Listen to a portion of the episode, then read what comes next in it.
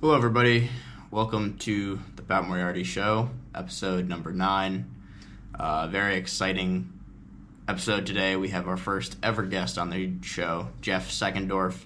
He is a cyclist who is training to set the world record for a one hour bike ride around a track uh, for the 70s division, so people in their 70s. Very cool. Super nice guy. Um, he formed a organization called the Institute of Purpose.org. Go check it out.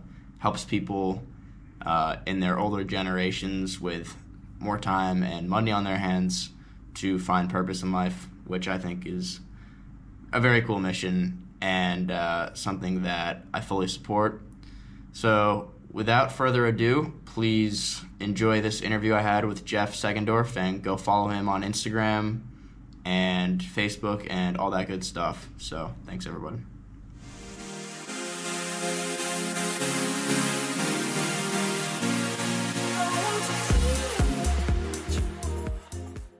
Sounds good. Um, so I wanted to kick it off with uh, sort of if you could just introduce, um, I guess, what you're doing with um, your your sort of ventures into the uh, trying to break a record for for your bike uh, biking journey, I guess. Yeah, so I um, I'm chasing an hour record now uh, on the track on a bike. I've been racing, uh, you know, consistently for I don't know about 15 or 20 years, just not that long in the scheme of things. So um, through triathlons, then on my 60th birthday, I decided to quit running, and that was a really good idea. So I stopped running uninjured, unhurt, unfettered, and uh, went to totally focus on the bike. Got very wrapped up in the track and raced on uh, race pursuits and team pursuits for a little while. And then one day I thought, let's do something longer on the track than two and a half minutes. And this bike ride, this hour record, just got really interesting to me. It's, you know, it's been going on since the 1800s. It's it's just a fascinating thing, and it's an almost impossible event. It's almost like an hour long. I don't want to call it an hour long sprint, but it's like an hour long threshold. So I don't know if there's anything tougher on a bike than the hour record.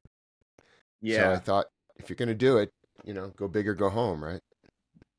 I like it. Yeah, no, it's very cool. Um, I sort of what interests me about sort of any sort of like human uh, endurance um, attempt is just sort of the mindset that goes along with it, um, and sort of um, I want to sort of hear your take on what you've noticed. You said you started off at two and a half minutes. I'm sure when you just started doing two and a half minutes, it felt like that was the maximum of your human potential. And now you've already extended that out to what you're training for is an hour. Um, and so it's just so interesting. And I, I found something sort of like similar with surfing, where I initially started surfing only three years ago. And you look at like these massive waves that people are surfing, and you think, no way, that's impossible. That'll never happen but as you sort of gradually you don't really notice it in the moment just gradually sort of push into the uncharted territories and all of a sudden um, you can like find yourself amongst you know others and amongst a, a record in, in, your uh, in your case that you thought was originally not possible um, so i just want to hear like have how has that like uh, i guess like the process of training for it how has that sort of like shaped your mindset you know, I, Pat, that's a really, really good question. And for me, there's two answers to it. Um, I have an amazing coach. And so one of the answers is he knows how to do this. He's taken other people to hour records. If I just do what he says, I'll be successful. That's the beauty of structured training. So he puts workouts in, I do the workouts, I get stronger, I get faster.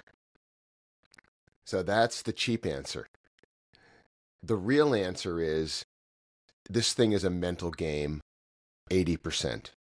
You know, there's a physical component to it, right? I need to have the fitness and I need to have the science and the aerodynamics and all that. But really what I'm learning now more than ever cuz I did not I didn't come up as a professional cyclist or a professional athlete. You know, I'm a master's athlete. I, I started competing, you know, late. And it's all about not quitting. The whole thing to me is about not quitting. And this is what, this is why I'm doing this. This is what I'm learning from it.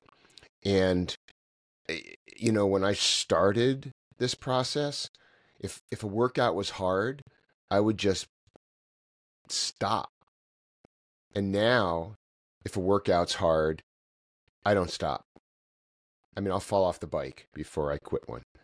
And and I think that's really been the difference is that now I can uh, advance my ability to ride a bike mentally, advance my ability to live my life mentally, and and apply everything I'm learning on the bike. Both the structure training part where I just say, yeah, there's yes, Ben, there's a workout, I'll do it, to the let's take all of the mental stuff that I'm learning, apply it to my life, and then reapply it to the bike. So it's this big circle about just getting better as a human being, better as an athlete. Um, yeah, just better as a person, I think. Yeah, it's so interesting. I mean, so many overlaps, I think, between sort of what you're doing uh, with the cycling and what I've learned from surfing, as far as the overlap between what you learn in the water and then how you can apply that to your life. Um, so it's like you just learn sort of that you can push yourself so much farther than you initially thought. And then when you apply that to your real life and sort of, for me, it's like it's manifested itself in like this newfound like confidence of like I can actually sort of go out into the world and do things that I initially seemed thought were just impossible. But when you just continually apply yourself and sort of stay consistent and just do the actual thing, um, it's really not it's not as hard as we make it in our minds. Um, and so that's like just sort of sort of cool to see. Um, and I wanted to ask you, I noticed um, one of your other missions is uh, helping people around your age find purpose in life. Um, I forget what the the name of the website was I was on, but it was really really cool to see. Um, I think it was Generation Older and Wiser, um, and yeah, helping, yeah, and helping yeah. those people uh, find um, a purpose in life and sort of if you could just talk a little bit about what your mission is there i, I found that uh, very very cool. Yeah so a long time ago i was working on another project and you know there's i'm a, supposed to be a baby boomer. Before me was the silent generation then there's gen x gen y gen z gen whatever but but i hated baby boomer. I hated the idea that there were a bunch of old people being called silent. So we kind of reframed that whole group of people as Gen OW for a generation older, wiser. So that started it. And then a friend of mine uh, came up to me one day and he said, I've got this name for this project, but I don't know what the project is. And he told me it was the Institute of Purpose. And I just thought that was the coolest name. And it, so, you know, it's kind of like you name the band, but you don't have a drummer yet. you know, so we had the band, we had the name, you know, we had the skills to build a website and all this other stuff. And, you know, I came out of the film industry, so we had filmmaking skills, all that. We just didn't know what we were. We didn't know if we were playing rock and roll, blues, reggae, or, you know, Zydeco. We had no idea. And so slowly we just took this website and it went through about six or eight iterations to figure out what it was. What is the Institute of Purpose? And what we've come down to is it's just a very simple place where people can go and they can hear other people talk about why they wake up in the morning. What do they do? What what's their purpose? And so we started collecting up these short bits of content and I made some longer, you know, eight, ten minute movies about different things. What we found was we look at the whole collection, and, and I assume you've seen a couple of these, Pat, is that they're all the same. All these little videos where we've asked completely disparate people, what's your purpose? They're all the same. Everybody's purpose, at least in my world of circle of friends, is in some way, shape, or form to help other people. And, and I just thought that was fascinating to see and to see that develop and to see it turn into this collection of work and, and to be able to point people there and say, doesn't matter what your purpose is. Everybody else I know is on earth to help other people. And so we just keep adding little bits and pieces of content to this. We point people toward it. But, you know, I think it's a really good thing. I think it's just a way to like say, let's just help somebody. And you're you don't have to influence a million people to have purpose in life. You know, one is good. Two is good. You know, a million is distracting. Totally, totally. And when you think about the the rippling effect that you have, you know, you say helping one to two people, but let's say you help those one to two people get out from a state that isn't so good into a better state. Those one to two people go out and help their one to two people and their one yeah. to two people, and you have this exponential effect of of good on the world essentially just from from helping in, in very small um, in, in a small way. Um, one of the things that um, I've been trying to read a lot since I've been here doing this um, in Indonesia and sort of just had a lot of free time when I'm not um, not in the water essentially. And one of the things I've been reading is uh, Buddhist readings, and that's a sort of a core principle is the exponential nature of all of our actions, and they can go positively as well as negatively. So, if you have if you are able to make a small beneficial impact on the world and sort of start generating positive karma both internally and then amongst other people initially it may seem like something that is so small that it's insignificant um, but sort of when you apply this exponential mindset to whatever you're doing um, the the aggregate effect of, of that can just be immense. Um, and so that's something that i've been trying to keep in mind and sort of it, it makes things much easier much easier to tackle when you're trying to say uh, you know achieve something high. Like in my uh, position it's i'm trying to be a professional surfer after only surfing for three years. So it initially it seems like this like insanely high goal. However if i just look at it as get a percentage better each and every day you start to see this this exponential effect happen both uh or in you know when i apply that to surfing it's like in the the skill of surfing but then when we apply it to life and just sort of like trying to be a better person and create a better um, like way forward for humanity you, you realize that like just these small actions can really make a big difference and it sounds cliche but the more i think i've gotten like a little bit older it's like become more like real um in a sense. And um i think it's super important too when we talk about like finding meaning um nietzsche has a quote a man who ha- who has a why can bear almost any how. And I think for a lot of people today, um, we sort of are stuck in this, uh, like, almost like nihilistic, uh, like philosophy of our culture, and and and things I think can get very meaningless. And so, helping people find that meaning, and then through meaning, you can sort of affect other people. That's something that I've noticed in my brief time, sort of doing what I'm doing. Um, and yeah, that's sort of just like yeah, what, yeah. so there, there's a thing that um, you know, mountain climbers say, you know, when you ask them why you climb a mountain, and the answer is, well, because it's there. Mm. And and I think that's a terrible way to look at something because it cuts off all of the things you just talked about.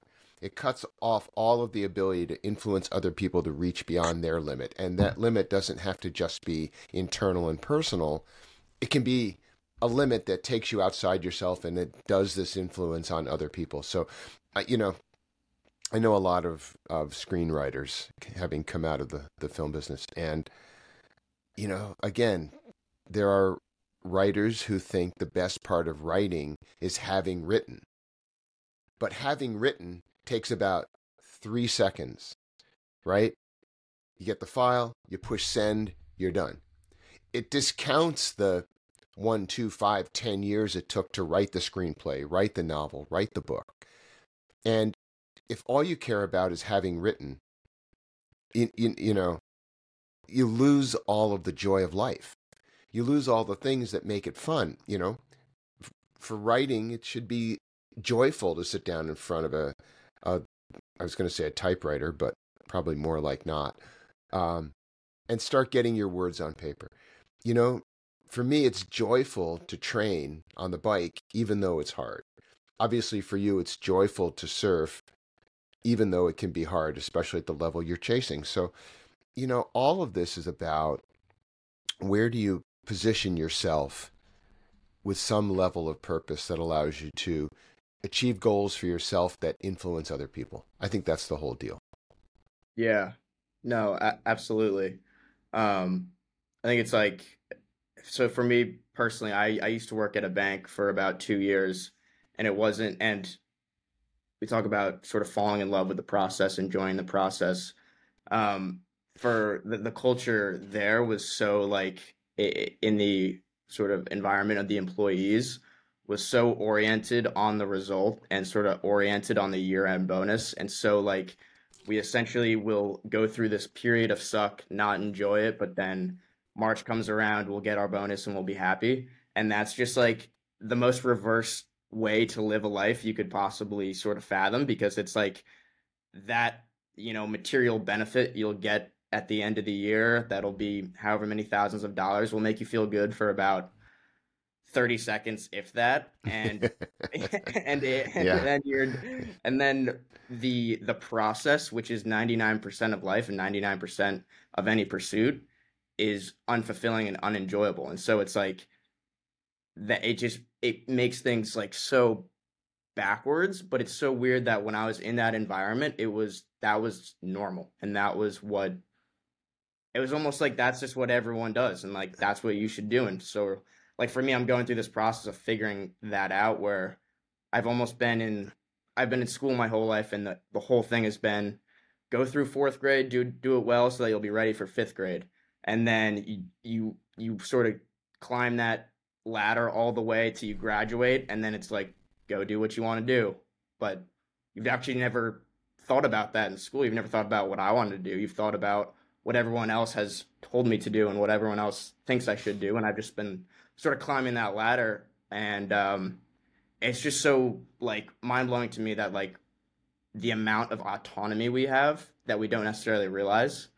Um, and i don't know if you can comment on that. And i mean you said you used to work in in uh, screenwriting, and it seems like you you've always been more on the creative side, more like pursuing what you want to do. So maybe if you could give some advice as to like how to pursue what you want to do and sort of how to find what you want to do, um, and how how you've sort of um, done that in your life.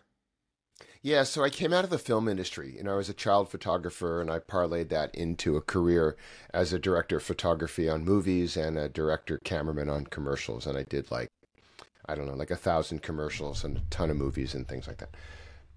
My full time job in the film industry, though, was looking for work. And my part time job was working. And that's what was driving me crazy, right? Because it was so consuming to find a job. And, you know, for what I did in the film business, there was only one per movie. There's only one director of photography. There's only one director. Unlike in the trades where there are six grips, eight grips, you know, six electricians, and so on. So it it became this this really tough thing to be working not on the work. If I could have just made movies all day long, I would have been super happy. But I didn't. I looked for work all day long. And so, you know, I had one producing partner who said to me once that she thought I spent 15 years getting into the film industry and then 15 years trying to get out. And the way out was to be receptive to say yes to whatever looked like it was going to be good. And so for me, somebody walked up to me and said, Hey, I think I'm going to start a scuba certification and training agency. And I was like, Hmm, that sounds like fun. I'll help. And that was in 2008, and I still run that company every day.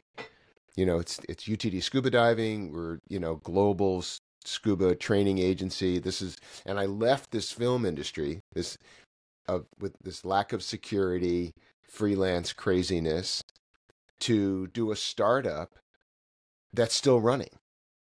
And so I think to answer your question, which seems like you asked me about 15 minutes ago, the to me it's like you know when the universe throws something at you be able to say yes you know be able to look around at opportunities and say yes and just try stuff and doesn't matter if it doesn't work I mean, lots of stuff doesn't work. You hear that all the time. You know, millionaires who went broke and became a millionaire and went broke and became a millionaire. It's one way to look at it. If you look at it on a scale that most normal people can do, you have a job, you try something else, you do this, you try, you just try stuff until you find the one that clicks. And it really is true that if you do what you love, the money will follow. So I think that's the key. Say yes. Don't worry about the money or set yourself up so you don't have to worry about the money and know that it'll follow so you can continue to say yes and try new stuff, which is how the Institute of Purpose came along. I had a little gap, some time to work on something, and we just ran with it. So that's kind yeah. of my answer to that. Just say yes. Awesome. Awesome. I think I think that's so cool.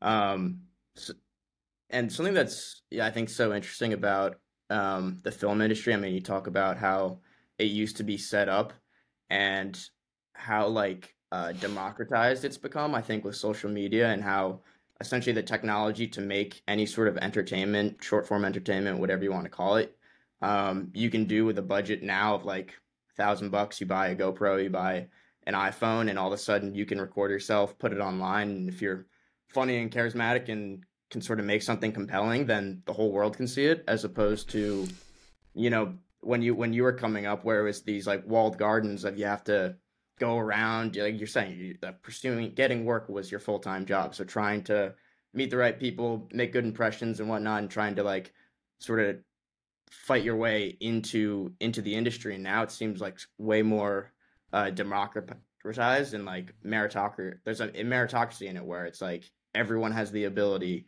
to um sort of go out and like share with the world what they're doing and i think as far yes, as like yes but but story is still king so you know you can do that and and we see a ton of it but how much of it is worth watching yeah that's the question. I mean, a good story, an interesting story that moves you and gives you, you know, the ability to be introspective, that's still king. Yeah. So I think the idea that, you know, we can take our cell phones and we can make thousand dollar movies, great. But does anybody care? Yeah. You know, that's yeah. my question about that. Totally. Totally. And uh yeah, I mean, it's about I, I guess capturing attention is just related to how how well you tell the story. Um, well, you know, um, I'm trying to get sponsors for the for the bike ride because mm-hmm. it's expensive and I can't spend my retirement on this. So, right. you know, every time I go after another company that I like and so on, mm-hmm. you know, the first question back is how deep is your social media reach? Yeah. And my social media reach is not very deep. And it's like, well, thank you anyway. So, you know, I'm self financing the bike ride because I don't have a million followers. And yeah. nor do I want a million followers. You know, I'm happier to do it myself. And, you know, if when I set this record and I tell 600 people, that'll be enough. Yeah. You know? Yeah. So, I mean, in that sense, we're in the same situation because I'm trying to get sponsored as well. And I don't have a million followers or anything like that. So, we're actually yeah, de- definitely in the same situation in that sense. Um, so hopefully this podcast, uh, everyone, do you have Instagram, Instagram and, and, Twitter, or uh, no, okay. no Instagram, no Twitter, a little bit of Facebook, but oh, no. okay, got you. Um, well, everyone should go follow Jeff Seckendorf on Facebook. Um, Which sounds so 80s. yeah, yeah. Um, I may and, actually have to do something on Instagram. I just don't want to. Yeah, I would say if you're, I would say definitely get on Instagram. I think that's like as far as like what sponsors are looking for. Um, it's just it has so much reach, um, especially with uh, like Reels now, which is like the short form content. Um, and as someone with like a creative background and you know uh, been in the film industry, I think you'd you'd crush it on there. Uh, no joke, no joke. So uh, I'd say that would be uh, my one piece of advice if I'm in a position well, to give advice. Yeah, no, for sure. I'll I'll take it. I just have to find someone to guide me. Gotcha. Well, I'm I'm here. If you need me, you have my. You can contact me. I'll help you out with with setting up Instagram. Oh well, uh, maybe uh, we'll do that. So maybe yeah. that's why we're doing the podcast. Perhaps, Perhaps, you know, yeah. because I'm sure there's another there's another side to that. You know, where I can help you with something. A hundred percent. Yeah, no, we should uh, definitely stay in touch for sure. All right, so everybody heard it here first. Oh yeah, you know, this this, is new this is what podcasts can do for you, right? a New hundred percent. relationships, new direction, all of it. It's cool. Totally, totally. Awesome. Well, Jeff, thank you for joining today. Um, everyone, and how should people who are listening go and uh, I guess support your support, follow slash support? What's the best way for them to follow or support? I guess um, through the right now the instituteofpurpose.org is uh, is kind of the the landing for what I'm doing right now is a and there's contact information on there. I've, I'm set up as a speaker. There's a little speakers bureau in there, so you can do that. Um, and you know, I see all the email that comes through that, and then um, you can come back to um, to Pat's website, and in about four months, I'll have a million followers on Instagram. Easy as that. That's how it takes, right? yeah, that's all it takes. Yeah. So Perfect. instituteofpurpose.org. All right, sounds good. Um, everyone, go check that out. Jeff, thank you so much for joining, and we'll we'll stay in touch. I'll help you uh, get going with Instagram, and soon you'll be uh, far more famous than all of us mortals. So, Yeah, I don't know. We'll see. But thanks, Pat. I really appreciate the the opportunity. yeah, thanks for coming on. All right. See you now. See ya.